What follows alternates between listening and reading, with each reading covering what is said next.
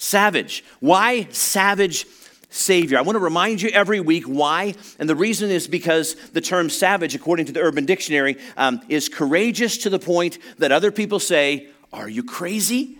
See, this is the, the, the, kind of Savior that we serve. Jesus was savage. He did so many things that people's response would be, Are you crazy? Also, it's defined as someone who is unconcerned about the consequences of his or her actions. So, we're doing a study of the book of Mark. And as we're studying the book of Mark, we're using this kind of central title, central theme of Jesus being savage. We don't want you to think of Jesus just as being safe. We want you to see what he did to actually bring about change in culture in your life, even 2,000 years later. And so today, it is my prayer, it is my hope, and it is my belief that our savage Savior is going to be able to bring his grace, his mercy, and his miracles into the house this morning.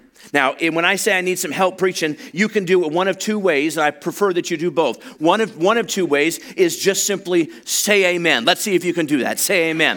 Good. Amen doesn't mean, Troy, you preach it. Amen means let it be so, right? We're believing. And then, and then secondly, the other thing is you can clap. Let's see if you can work that instrument God gave you called a clap. Come on now. Some of you are like, yes, that's right. So clap, that's wonderful. So you have opportunity to amen or to clap, both of which are not for me both of which are for what God is speaking to the house, to the family, to the church today. It is no accident. It's been divinely orchestrated of Almighty God that we would be in the same room at the same time today to hear this message about our savage Savior. So let's get started. Mark chapter 2. I'm going to begin reading the first five verses of this, uh, of this awesome story as we're continuing in this series. One of the things since I had surgery, I've lost 53 pounds now, and so the Lord has been good to me.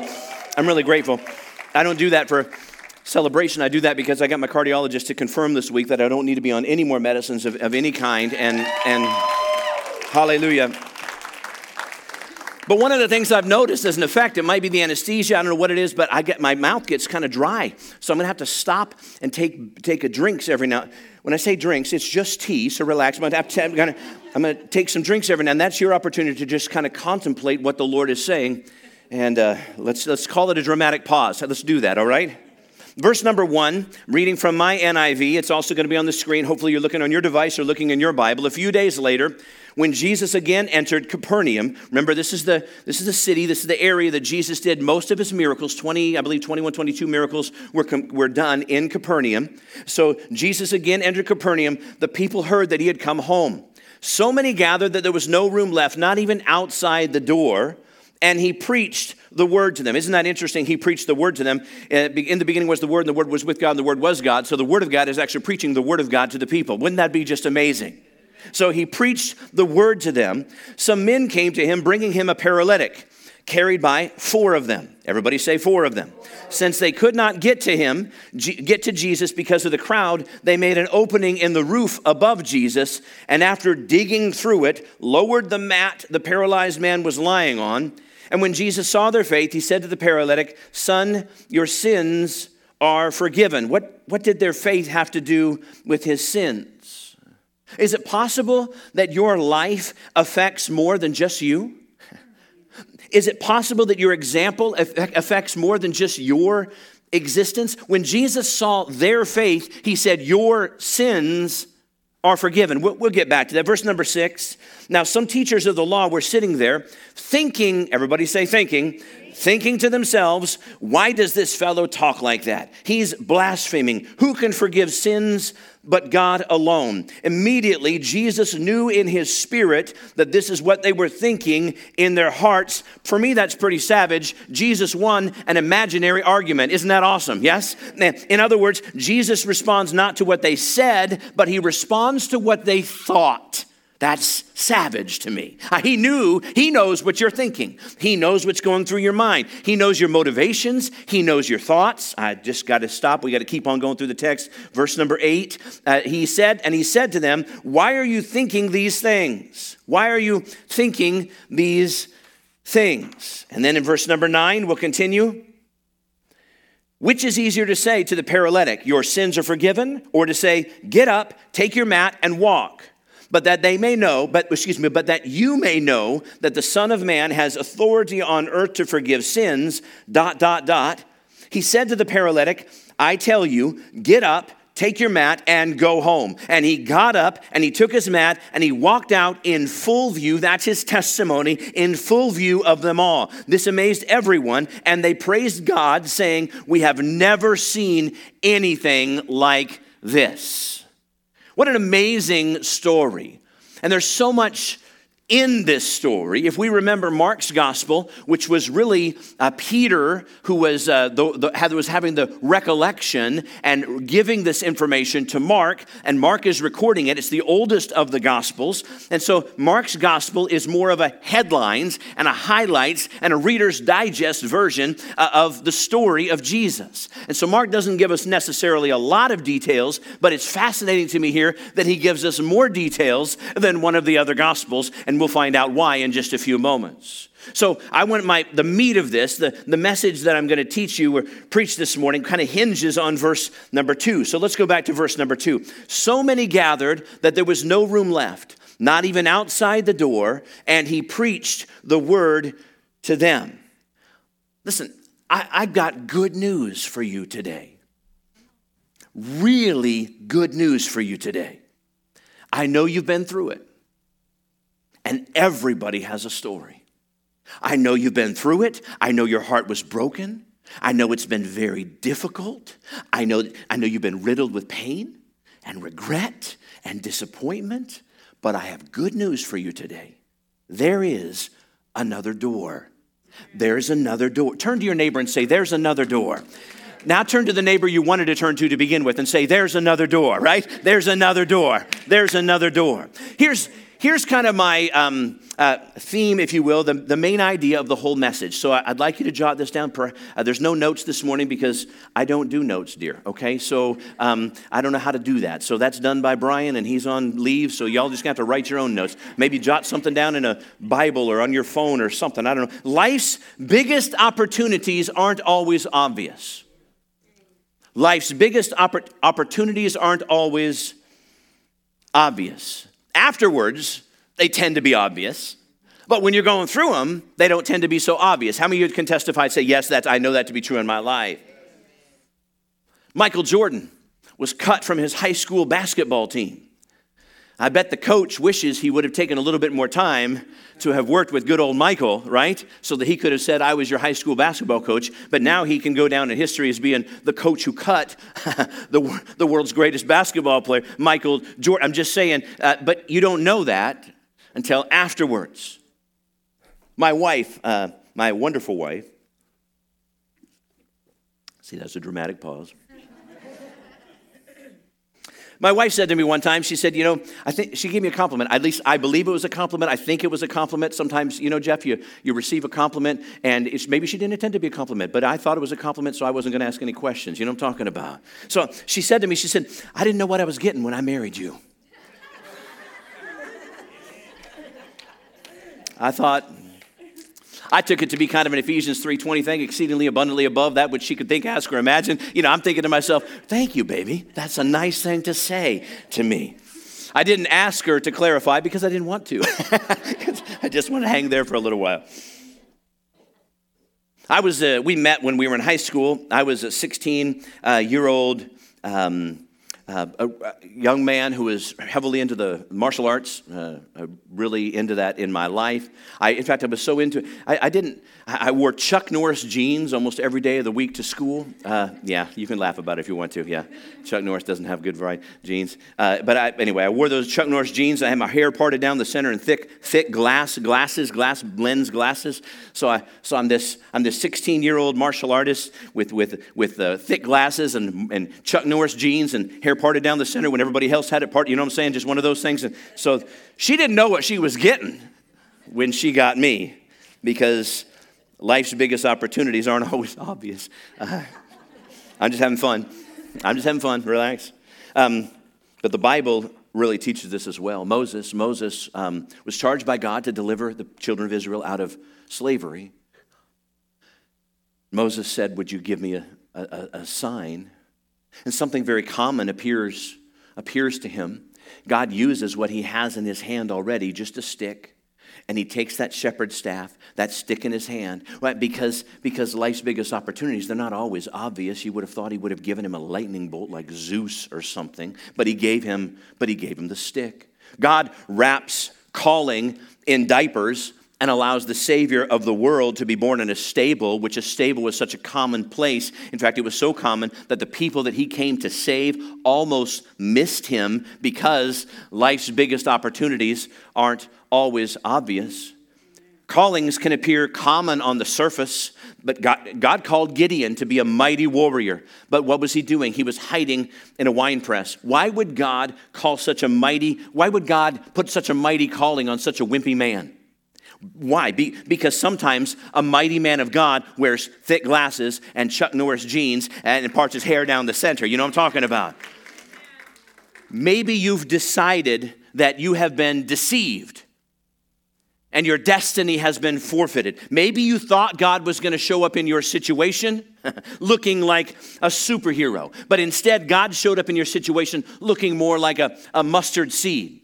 And, and, you know, it's not the tree, it's not the, the, the tree that the seed grows into, which would look rather uh, solid and, and powerful. Rather, it's just the seed. Now, it shares the same genetic code as the tree, but it has a different exterior. There's nothing that's the same according to the exterior. You couldn't associate the seed with the tree. Might it be that what God is doing in your life right now is not obvious, but that does not mean that there is no opportunity because my God says, when I open a door, no man can close that door. When I decide to do something through your life, no season, no person, and no limitation is ever going to stop it in your life.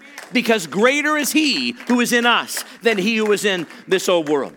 It's interesting to me, if I just reminisce for a second, that David.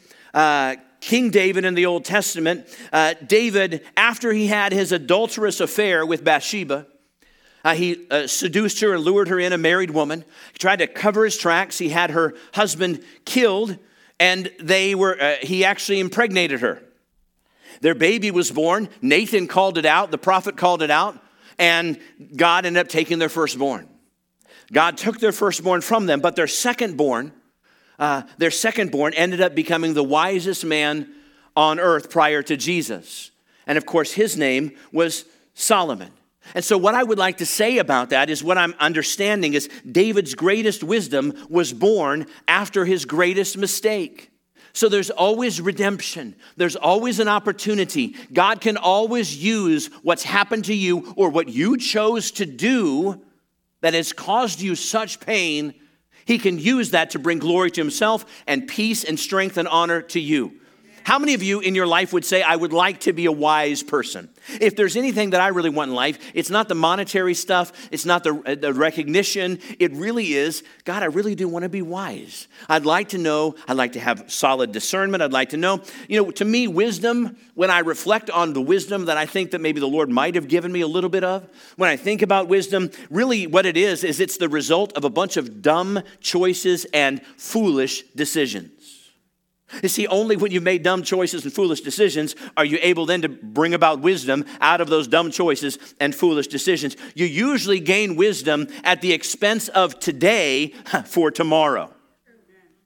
This is not a new concept. If you've been with us for a while at New Life, and I, I hope you have, and if not, you are now. I've preached this before, so let me kind of put it this way uh, reward dresses as responsibility if you're going to write anything down, write a couple of these. If I repeat it, it might be something you might want to jot down. Reward dresses as responsibility. God is not going to put reward right in front of you, He's going to wrap it up in responsibility. Let's go back to David for a second. When he was a young man, uh, before uh, he really had um, any calling on his life uh, that had shown any manifestation that had come out, David had no clue that Goliath was waiting on him. You see, what David was doing that day is he knew he had to take bread to his brothers. He knew that his brothers needed some food to eat. So he was on his way taking bread to his brothers because it was his responsibility that unlocked his reward. so he, if he hadn't been taking bread to his brothers, then he never would have bumped into Goliath and never would have said, "You cannot, you cannot talk this way about my great and mighty God. And let's bring it on, big boy." And and he takes him down. If he had waited for the possibility of an opportunity in which he could demonstrate the power and might that God had given to him, he never would have had the opportunity to see what God could do through him. See, this is what confuses me. In this postmodern culture that we live in today, in the church world even, when people say, Yeah, that's not really my calling, well, do it anyway. I'm, I'm, God hasn't really, it's not really spoken that to me. Do you know how weird that sounds? You know, nobody else, no other organization in the whole wide world can say something like that. Let me just meditate on that. Really? Just, I, I, I pick the chairs up, man. Can you just pick the chairs up, right? Uh, you see what I'm talking about? So don't, don't think that you're waiting for God to unveil his plan for you. Just do what you need to do, and in the journey of doing what you need to do, that's how God is going to un- unveil or reveal to you his his plan, his call. So Jesus is teaching. Let's get back to the story. Jesus is teaching one day, and, and there's so many people have come to see him that the crowd is gathered. Now, I want you to notice in Mark's gospel that we read here, the crowd isn't a positive thing. It, he's not like the crowd was there. It was sweet. All these people were there. Jesus just get launched in his ministry. We needed a big crowd. He needed to be able to connect with people. He needed to have people to help him. It wasn't that. In fact, it wasn't that at all. So the crowd was not a good thing. Jesus was so savage, in fact, in the, the Gospel of Mark, that oftentimes when the crowd got too big, he would just leave. He, would just walk away from it. So, so the crowd was so big, and these four men brought their crippled friend to Jesus, but they couldn't get him in. They had high, you could say, they had high hopes. You could say that um, their, uh, their hopes uh, were through the roof. oh, there's more of those coming today, guys. Mm hmm. There are four doors in this passage. In the next 20, 25 minutes, we're going to get through these four doors, but I think they'll help you. The first door we're going to spend the most time on four doors. Everybody say four doors. So that means if you write notes down, you can go one, two, three, four, and you could just jot these things down. Door number one is the door of disappointment. And this, this is the front door. This is the door that they can't get their friend in. Their friend is, is, is, is crippled, um, he is handicapped, uh, he is uh, paralyzed, he can't get in the front door. How disappointing it must have been after you carried your friend all that way, all that way, how disappointing it must have been for them not to be able to get him in the door. Now, if those men, and they had to have been strong dudes, why? Because when there's a funeral, we carry, we carry somebody with six men at least. But there were only four men. And the difference is this guy's got to be moving around a little bit too, which makes it even more difficult. So there's four strong guys that are carrying their, their friend, and they couldn't get him in the front door. Now, if we were ascribing to current theology, in other words, current belief system, we might just say something like this Well, obviously, it's not God's will for you to be healed today, man. We're going to take you back home again. But these guys were crazy. Do I have any crazy people in the house today that really believe that God can do anything? That's what I believe. I believe God can do anything.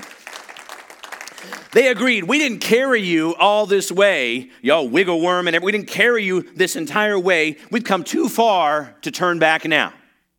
Maybe that's something you should declare for yourself today. I, have come too far. I've come too far to turn back now. I've come too far to turn back now. I'm not going to turn back. I'm not going to turn. So, one of the guys, I don't know what, what his name is. One of the guys, let's call him Rufus. I know, these are great. These aren't even in there. One of these guys said to the other guys, I, I know we can't get in the front door. Uh, I reckon we could go up. I don't know why I put a southern thing on there, but we could go up. The other guys, okay, well, that's not a bad idea. Is it possible that the reason that you can't get in the door, that you believe that you know you're supposed to get through, is it possible that you can't get through that door is because that's not the door that God wants you to enter? Is it possible that God is calling you higher? Sometimes the reason that you get rejected by somebody that you wanted to be your friend, sometimes the reason you get rejected by them is because it's the wrong level of relationship for your life. And if those people would have liked you, it would have actually limited you and the anointing that God has on your life because He's calling you higher. So these guys climb to the roof and they make a door. You ever made a door before? They made a door. Nobody, uh, they made a door. My wife and I were uh, newlyweds uh, a, a while back, and we didn't have any money. Uh, we were in college, and I'm working a couple of jobs, but I had been in, I told you, Taekwondo for a long time, and I wanted to start Taekwondo school. I said, baby, if we can do this, start a Taekwondo school while we're in college, I won't have to work so many hours because I know that I can get da da da da da da da. She said, I believe in you.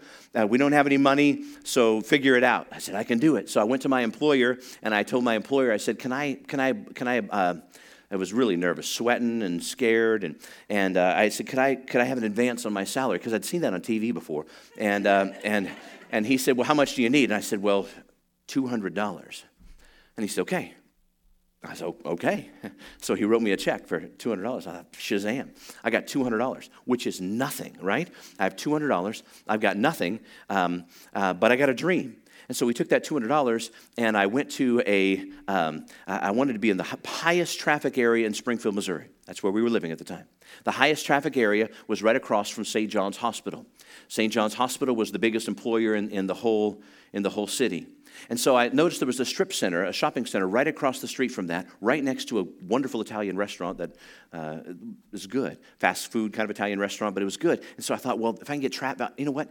Uh, there's already somebody in that spot, but maybe I can go ask them if they have their business at night. Because if they don't have their business at night, surely they would love to rent it to me so that I can have their, their building at nighttime while they're gone. Never thinking through the lens of a, of a, of a, of a proprietor that would say, I don't want some strange nut job in my building at night, you know, moving furniture so they can have karate classes with all these strangers coming in. But I went and asked them, and they said, Well, uh, perhaps we'll consider doing that. Uh, what, what, were you thinking? I said, Well, I was thinking I'd like to go three nights a week, and I'd love to be able to pay you rent for that. And I just believe that, that this is going to be a, a great thing for you and for me. And so they said, they said, Well, how much are you thinking? I said, Well, I would like to be able to give you guys $200 a month to rent this place. And I felt pretty good about it.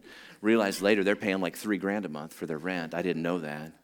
But they're uh, $200 a month. I don't know what they saw in me. Some, you know, little 18 year old little dreaming punk, you know, with, with parted hair and Chuck Norris jeans. but they saw something and they said, okay, we'll let you do that. And I said, well, that's fantastic. I'd also like an office because you have not, because you asked not, right? And, uh, and could I have an office? And they're like, well, that's, we've got one extra room. You could turn it into an office, but it's going to cost you. How much do you think that's worth? I said, I said, probably $10 a month. and they gave it to me for $10 a month. So we rented that building for a couple of years, and I didn't have money to put a sign up. So I found an old piece of lumber behind our trailer that we were living in while we were in college, and I and I and I had a, I didn't even have a skill saw. I had a jigsaw. I tried to make it as straight as I could, you know, around the edges. It was an old piece of corkboard, and I took it to a guy at Kinko's. Remember, anybody remember Kinko's back in? Yeah, I took it to a guy at Kinko's. I said, "Hey, can you make a sign out of this board?" He's like, "Dude, we don't do that here." But I but I don't know, he, he, we weren't even, it's about as close to the center of the United States as possible. There was not a beach around for a thousand miles, but he was like, but dude, I'm an artist. I'm like, great. So, dude, if you want me to, I'll take this home, I'll airbrush it. You give me the design, man, and I'll make it look really good. I'm like, fantastic. How much would that cost you? Dude, I don't know. I said, I got 50 bucks. He's like, dude, sounds good. So a week later, this corkboard was painted in this beautiful sign, and I had to borrow somebody's ladder. I didn't have screws, and I didn't have a drill. So I'm like, uh, uh, and I put it on the side of the building. So we had a sign for like 50 bucks, which that stuff doesn't happen. When I started this church, when our family started this church in 2010, it was the worst economics in my work as economic uh, season in our entire life, and in, probably in all of, well, with the exception of a few of our senior saints, in all of our life. Nobody gave us any money to do that. I mean, I went to all kinds of places and asked for kind of money. I, we ended up getting kind of a this grant that we have to repay, but I didn't get any, any really resources. When Jim, the landlord of this building that we now own, when I came to him and said, dude, we'd love to be able to rent this building, we're excited about it, God is doing a wonderful thing, I knew we had no money in the pocket. I knew we had no money in the bank. All I knew is we got a dream. Listen, in the worst economic time, I had to learn how to dig. It's good for you to learn how to dig. It's good for you to dig a door. You don't want everything handed to you in your life. You certainly don't want to hand everything to your children. It's good to teach them how to dig. Sometimes the greatest thing that can happen to you is to be turned away from the front door so that you've got to figure out that there's another door and you just you just dig. Now this door is not a door for normal people.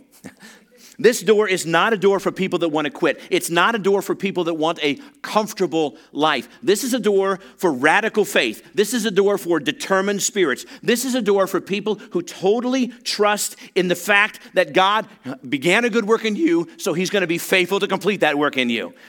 Far too often, I think faith is something that we just fall back on. rather than faith being the thing that we lean on.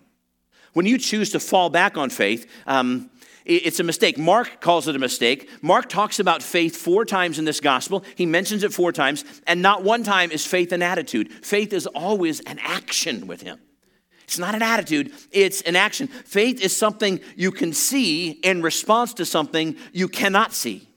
Hebrews puts it this way it tells us that faith is the substance of things hoped for and the evidence of things unseen. So it's something that you can see in response to something, uh, to a hope that you cannot see. Mark 2, verse number 5, take a look at what it says here. It says, When Jesus saw their faith, it says he, he didn't hear their faith, when he saw their faith. It wasn't, it wasn't that they talked about how much they trusted God, it's they refused to go home. When he saw their faith.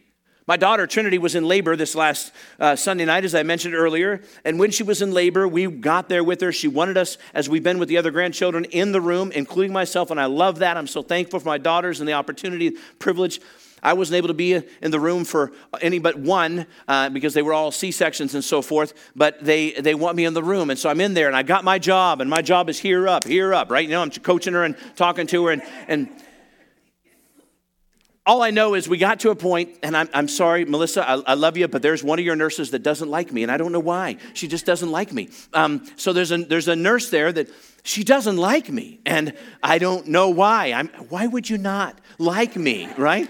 It doesn't matter. She doesn't like me very much. And so I sense it, I pick up on it. It's not like I've got the spiritual gift of discernment. I can just tell by the scowl. Anyway, she doesn't like me. And so she was really good with Trinity, but she doesn't like me. And so when the anesthesiologist came in to trying to give her a little something, something so she could get through, uh, we, my wife and I just kind of stepped out in the hallway. We wanted to give a little privacy, make sure that it was well, when we stepped out in the hallway, apparently that's a, that's a no fly zone. So we stepped out in the hallway and you're not allowed to be there. And so she says to me, uh, she says, You guys are going to have to go wait in the cafeteria um, because you can't be in the hallway. I'm, I'm thinking, Can we just go right back in the room? But we had, you got to go in the cafeteria and you got to go now.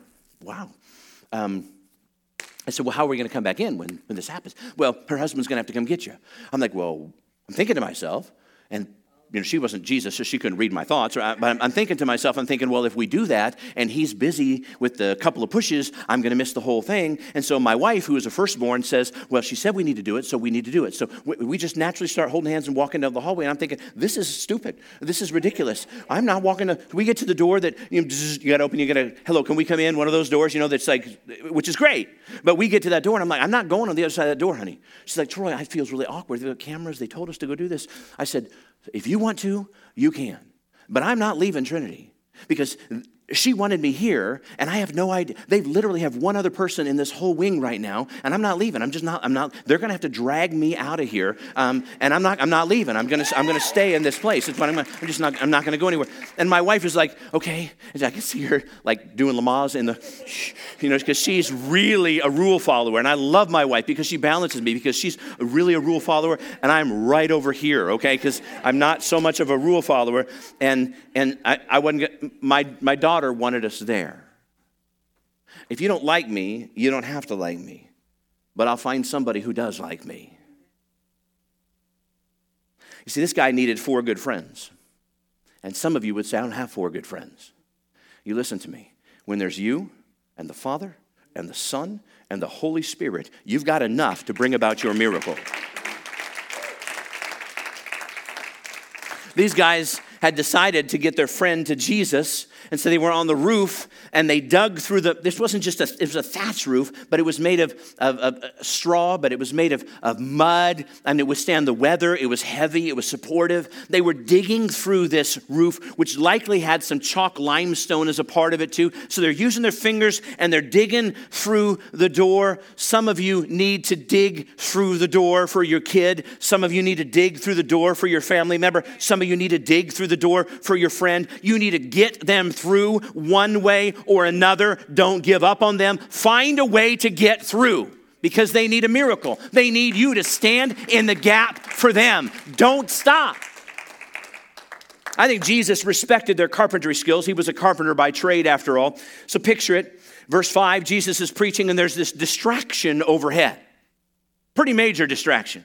Remember, Jesus is not holding a healing service. In fact, it wasn't even on the agenda to bring about healing today. Some of life's greatest opportunities aren't always obvious. That's the theme. And some of God's greatest invitations are going to show up in the form of an interruption in your life. Matthew describes the story a little bit differently than Mark does. So let's look at Matthew chapter 9. And this is what I mean. Look at what he says in verse number 2. This is all he says. He says, Some men brought to him, speaking to Jesus, a paralytic lying on a mat. When Jesus saw their faith, he said to the paralytic, Take heart, son, your sins are forgiven. Sounds very poetic the way that Matthew puts it. But um, if you think about the, the, the story, um, he forgot to mention that these guys tore a hole in the roof of the house. And I wonder to myself, why? Jesus is preaching. And the rest of the story, did, did you hear that? Now, I don't know if Jesus got distracted, probably not. Jesus did not have ADD, so he didn't get distracted. He probably just kept on preaching. But surely somebody in the crowd, like you do, every time somebody opens up the front door, this whole, this whole thing goes, and you know what I'm talking about? If you don't know what I'm talking about, you haven't paid, you know, you're, you're gifted because you can ignore that stuff. But, or the door opens and the sun shines in, and everybody goes, bam, who's here? Welcome, we're glad you're here, which is highly awkward. Jesus didn't get, Jesus, Jesus didn't get distracted. But somebody else in the crowd probably was. Dude, did you, what is going on on the roof? For heaven's sakes. What's happening? Did you see the dirt just begin to fall? Remember, Mark is writing what Peter told him to write. I'm going to say that again so you can stay with me. Mark, the author of this gospel, is writing what Peter recalled. But uh, consider this scholars all agree, all of them that I read this week, scholars all agree that the house was owned by Peter. So it is no wonder to me whatsoever that Peter would have put in the gospel that he was helping Mark to recall that somebody tore a hole in my roof of my house. Matthew left it out, but Mark puts it in there because it was Peter's. It's kind of funny to me because it's perspective. Did you hear that? The dirt kind of starts to fall from the roof, mud in the ceiling starts to break. Let me give you a sidebar here. And if you're in the ministry training center, and I know there's we got like nine students that enrolled, or if God's got a call upon your life to teach, preach the word of God, I want you to dial in for just a second. Are you willing to get your hands dirty? Or are you too afraid to mess up your manicure to go after your miracle? Because here's a message that I think somebody should preach sometime, and if you don't do it, I will. Let's see, here's the title, it's really good uh, Manicures or Miracles? The choice is yours. That's a good one, right? Dramatic pause. So they got through the roof and they drop him down. I must have been a ride for the guy. I don't think they told the guy we're going to go on the roof. I think they probably said, dude, stay right here. They won't let us in the front door. We're going to go come up with a plan. Let's take him to the roof, but don't say it too loud because he's not going to want to do this. So they go back, they hoist the guy up on the roof, they dig a hole. He, you know, he's laying this way because the roof isn't flat. So he's laying this way and they're digging a hole through. They drop it. I don't know if they have ropes. I don't know. I kind of think that they kind of lean their arm down and just and drop the guy. And he, he lands right at the feet of Jesus. We don't know this guy's name, but let's call him Matt. I know, that's like three. Isn't that great? I think that Jesus might have said something like this I like your style, boys. I like your style. Because that's exactly what I did. I came down from heaven through your dirt and through your shame and through your sin, just like you brought this guy to me. And I can just picture those four guys after they dropped him looking down and, and thinking, oh, now what's going to happen? He's right. I just, I want, these are big guys. Oh, now what's going to, and Jesus says, son, your sins are forgiven. And the guys are like, and? Because they didn't bring him this whole way so that he could be forgiven. They brought him to Jesus so that he could get healed. So here's the question that the Lord gave me that I'm passing on to you What do you do when God bypasses what you want to give you what you need? What do you do then? The most obvious thing that Jesus could have done to this guy is heal him. I mean, he's crippled, he's lame. But they, they didn't see that happen right away. But sometimes God won't do the obvious because he wants to change something within you before he changes your situation. So that then when you live that new life, you'll be a completely committed follower of Jesus Christ. It's an amazing thing. And he does this all the time. And I'm sure as you reflect historically in your life, you'll see that God was doing something in you far before he did something for you. It's important to know that in the Jewish mind, in that current culture, sin and suffering were connected.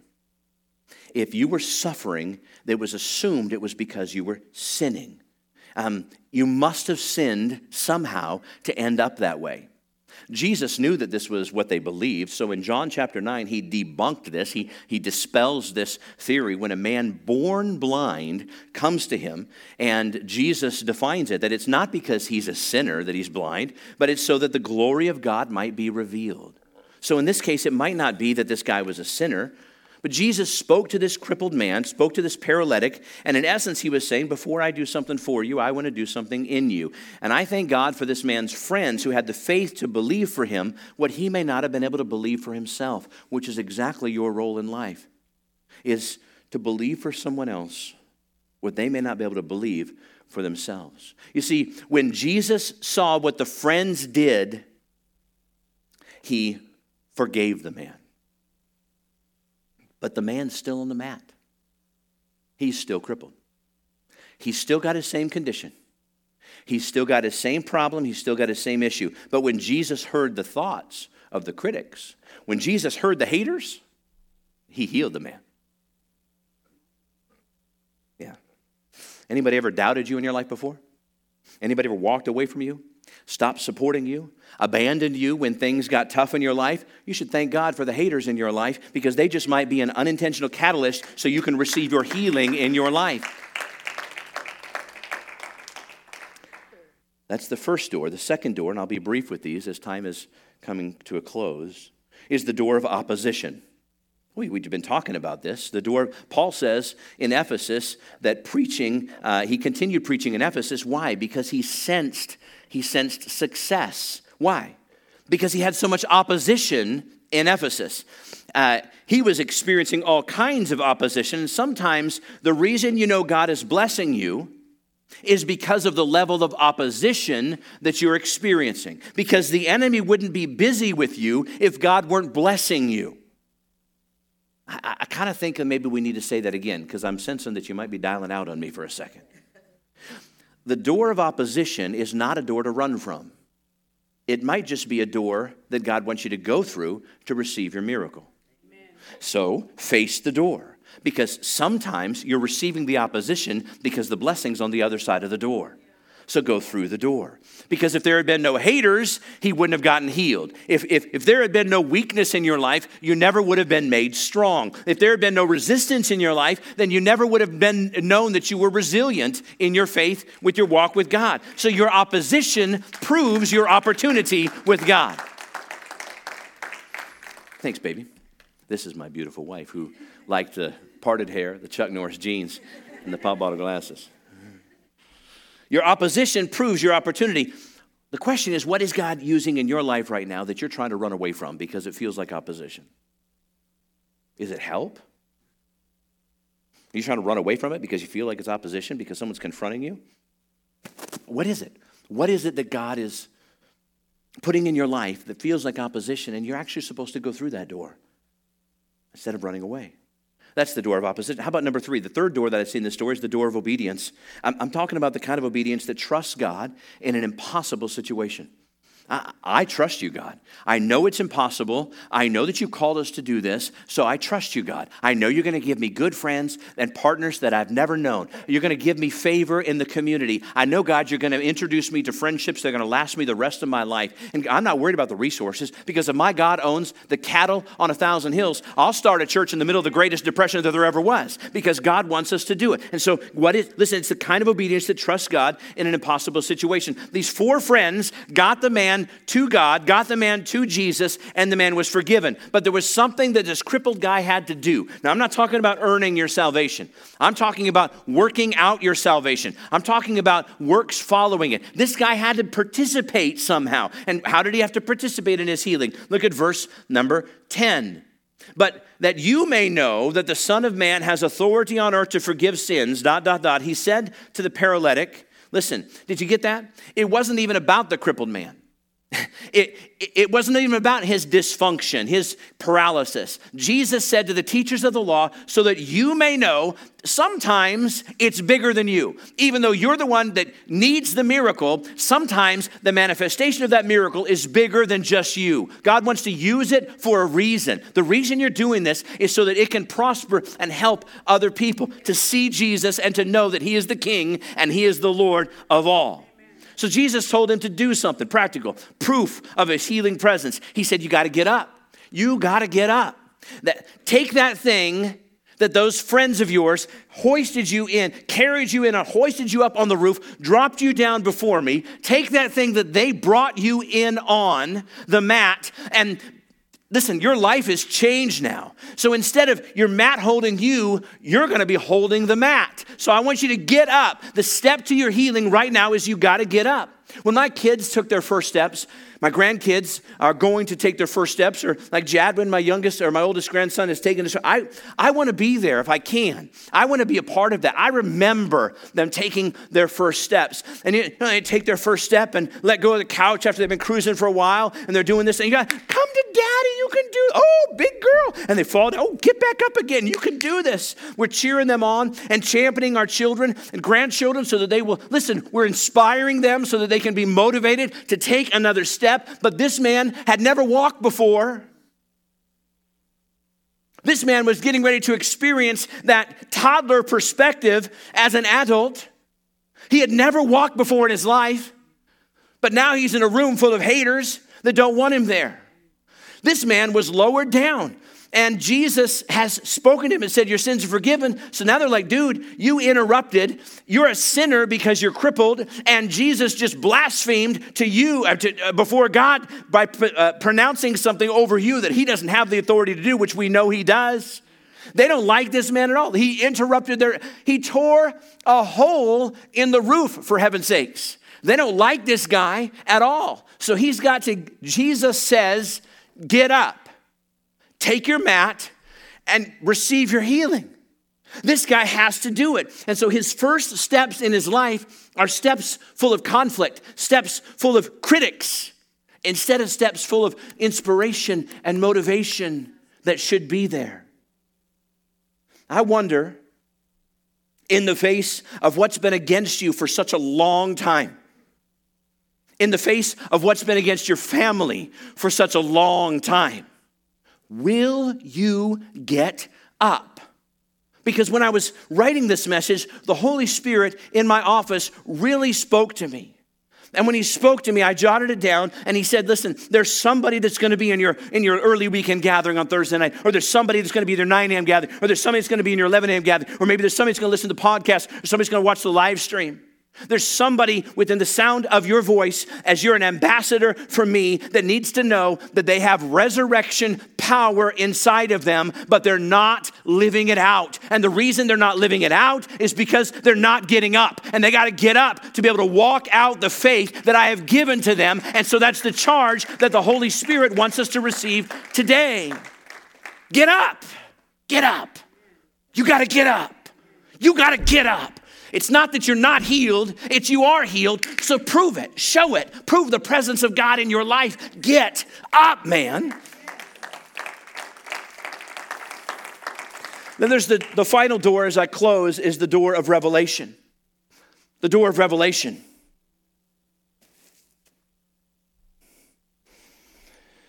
There was amazement in the room. There was amazement as you read the word amazed several times in this.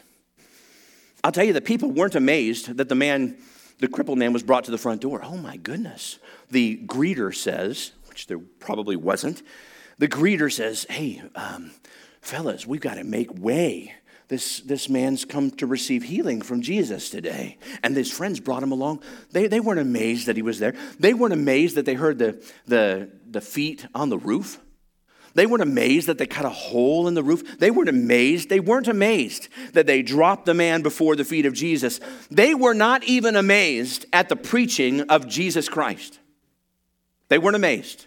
They were critical. They weren't amazed. But you know what they were amazed about? They were amazed by the man's demonstration of the healing power of God in his life. The guy came through the roof and was dropped down. But he, hmm. and then he gets up, rolls up the mat, and he's like, Pardon me, fellas. I'm going to go out the door that you didn't let me come in to begin with. So I'll be seeing you around because I'm walking now. So this man, they were amazed at, and it says, it says in verse number verse number twelve, it says, um, uh, this amazed everyone, and they praised God, saying, "We've never seen anything like this." It amazed them all. I declare to you today that there are some of you that are about to be a door of revelation for people to see Jesus in you and through your life. It, it's here's the people that Jesus picks for that. First of all, everyone is who he wants to pick, but he picks people who have reached a decision. Hmm, this is going to hit home for some of you. He, he picks people that have reached a decision that I may not be able to get rid of my issue. I may always be crippled. I may always be fill in the blank. They realize that they may not be able to get rid of their issue, but that's not going to stop them from going after Jesus. It's not going to stop them from pursuing Jesus. Did, I don't know if you saw it, but I'm in the story here today. Did you read it? It's, it's here. Um, I'm going to kind of read it to you again. This is a few days later when Jesus entered Capernaum. The people heard he had come home. So many gathered, there's no room, not even outside the door, and he preached the word to them. Some men came, bringing to him a paralytic. I'm one of those guys. See, God called me a long time ago in this story to be a carrier. He said, There you are, Troy. Well, there's no names given. There doesn't need to be a name given. The name that is important is the name of Jesus Christ.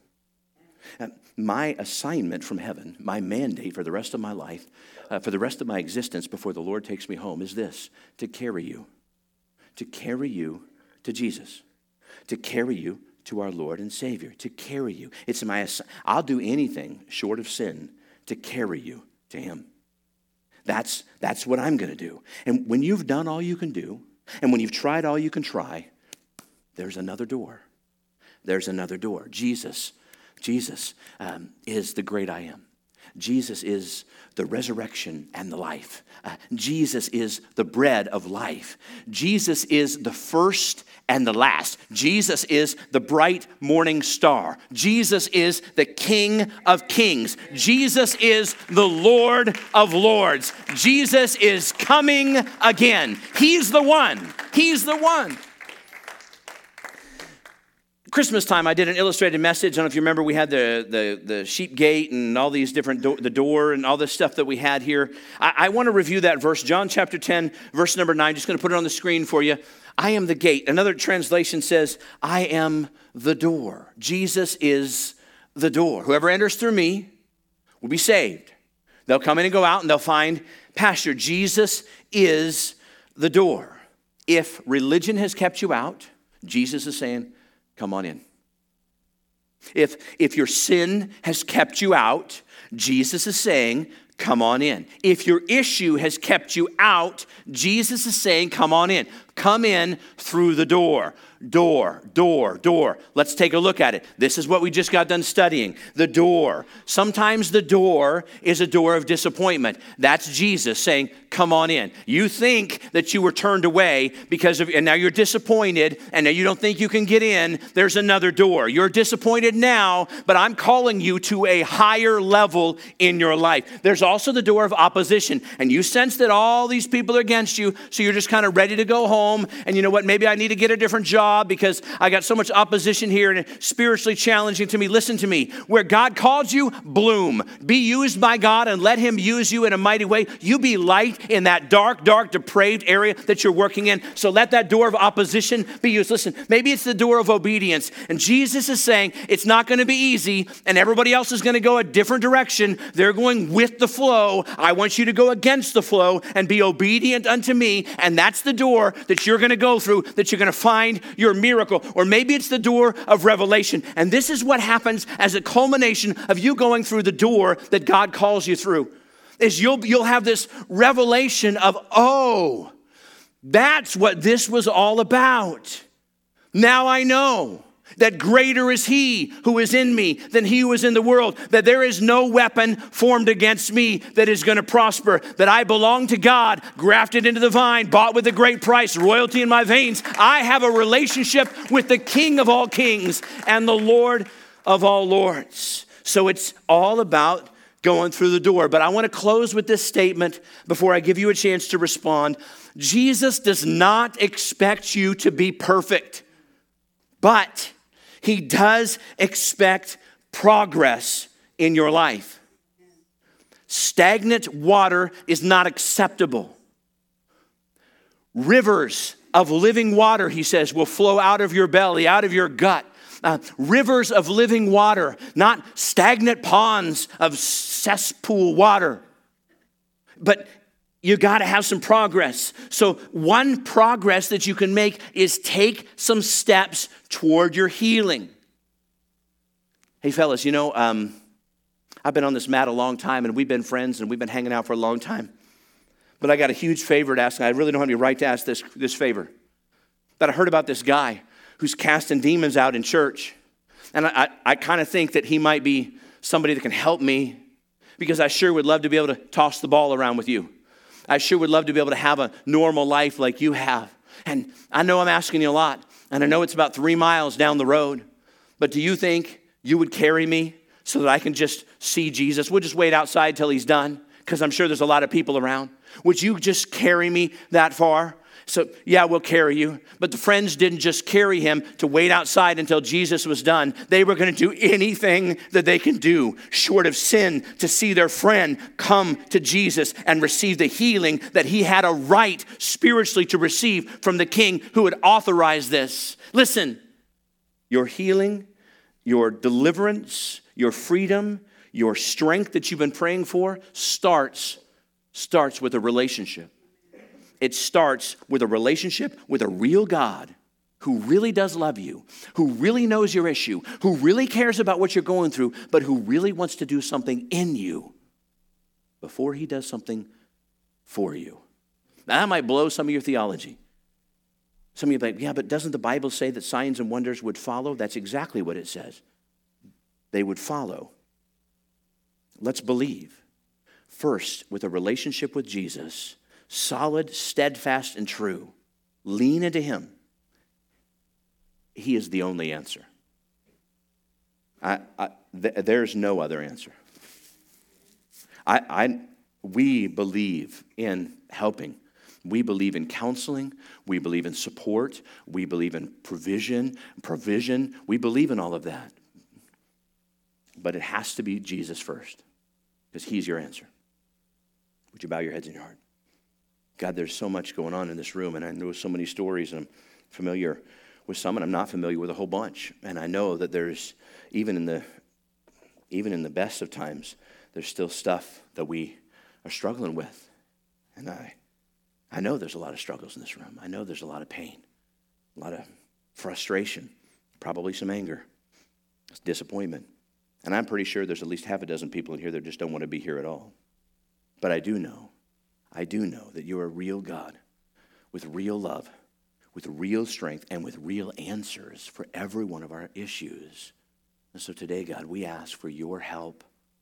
We ask for your help.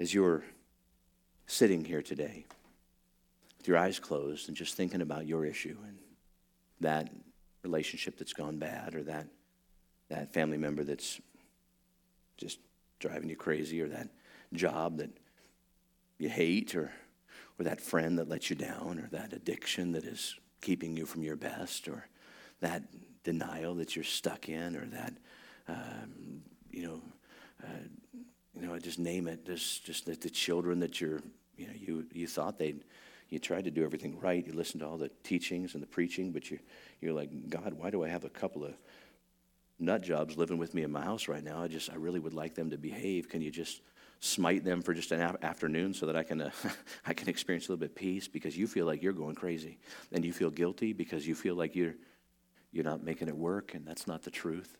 It's not the truth. Satan is whispering in your ear that you've blown it, you've messed up. that there's no redemption for you, there's no help for you, there's no grace for you, that 70 times 7, shoot, you passed that up a long time ago. You've broken promises and you've lied and you've discredited people and you've been selfish and all of those things are going through your head right now. And Jesus is saying, just stop. Just stop. Know that I am God. I'm not, I'm not holding those against you. I am pursuing passionately after you. And I want to see you. I want to see you experience the best, the best life possible. And so Jesus is saying to you, Would you come to me? Would you come to me? And you're like, But I can't get to you because of all this stuff. Then there's another door. There's another door. Find the door or make the door, but there's another door. And so, with your heads bowed and your eyes closed, if you're ready to just find the door of Jesus, if you're ready to pursue after him, if you're ready to say, okay, Lord, I've been suffering, I've been doing this on my own, and I really need, I really need your help. I need your healing. I need your deliverance. I need your freedom, but I need your strength, God. I need you, Jesus. And then go after him. And the first thing you got to do is you got to get up. You just got to get up. So I'm going to count to three. And that's all we're going to do in this altar call today is we're just going to get up. So when I get to three, if that's you and you need help in your life in any one of those areas, or maybe an area that is just between you and God, we're not going to have you articulate that to us. It's between you and Jesus. Then, then you you got to get up. And Jesus is saying, "Son, daughter, your sins are forgiven." It's time to get up. One, two, three. Get up. Just get up. Just stand up right where you are. Just get up. Just get up. Just, just who cares what if somebody else thinks? I don't think that crippled man cared. He couldn't care less. Just, just get up. Just get up. God, I need you. I, I got up. Maybe you can lift your hands up to the Lord right now. Just say, I, am getting up. I'm, I'm getting up. I'm, I'm, I'm not satisfied with where I'm at. Uh, there's more to this life than where I've been, and I, I need your freedom, and I need your help. I need your forgiveness. God, I need your healing. I need your deliverance. I can't keep going the way that I'm going. I need to be set free. And so, Lord, I've come a long way, and I refuse to go back. I refuse to turn around. I refuse to give up. I'm not going to quit. Instead, I'm going to take my step toward you and take another step towards you and another step towards you. And, and, and I'm going to walk out this salvation that I have with, with faith. And, and so this morning, God, I get up and I say, Heal me, oh mighty God. Take these thoughts and this stuff that I've been masking with all kinds of all kinds of disguises. Take these thoughts of, of, of frustration and disappointment and just heal me. Set me free. I get up for you, God. I get up for you. God, this, this, this anger that I've been dealing with, I, I give it to you. I, I, I get up this sadness that I'm going through. I, I give it to you, and I am getting up. God, this um, disillusionment, this apathy that I've been stuck in for such a long time, I'm getting up today, and I am pursuing passionately after you. I will not stop. I won't back up any longer. I'm, I'm going to move forward and I'm not going to care what the critics think anymore. I'm going to take a step and another step and another step until I get to roll up that mat that brought me in and I get to walk out courageously and victoriously in my life because I've experienced the miraculous power of our great and mighty God. Oh Lord, would you move? Would your presence move? Would your spirit move? Would your power move? Would you set the captive free today? And would you pronounce over us that it is finished in the name of Jesus Christ? We ask God for freedom and strength and healing and deliverance in the house today. And we thank you, thank you, thank you, God. To you be the glory. Great things you have done. Hallelujah, hallelujah, hallelujah. And now take just about 15 seconds, and everybody in the house, sitting or standing, just praise the Lord for what He's done in your life because He's worthy of praise. Come on now, and glory and honor. God, you have been so good to me. Let the redeemed of the Lord say so. Hallelujah, hallelujah, hallelujah, hallelujah. Thank you, Lord. Thank you, Lord. Thank you, Lord. Thank you, Lord. Praise God, praise God, and praise God. May the Lord bless you. May he keep you. May he make his face to shine upon you. May he lift up his countenance upon you. May he give you rest and may he give you peace. God bless you, victorious New Life Church. Have a great Sunday. Glory to God. Glory to God.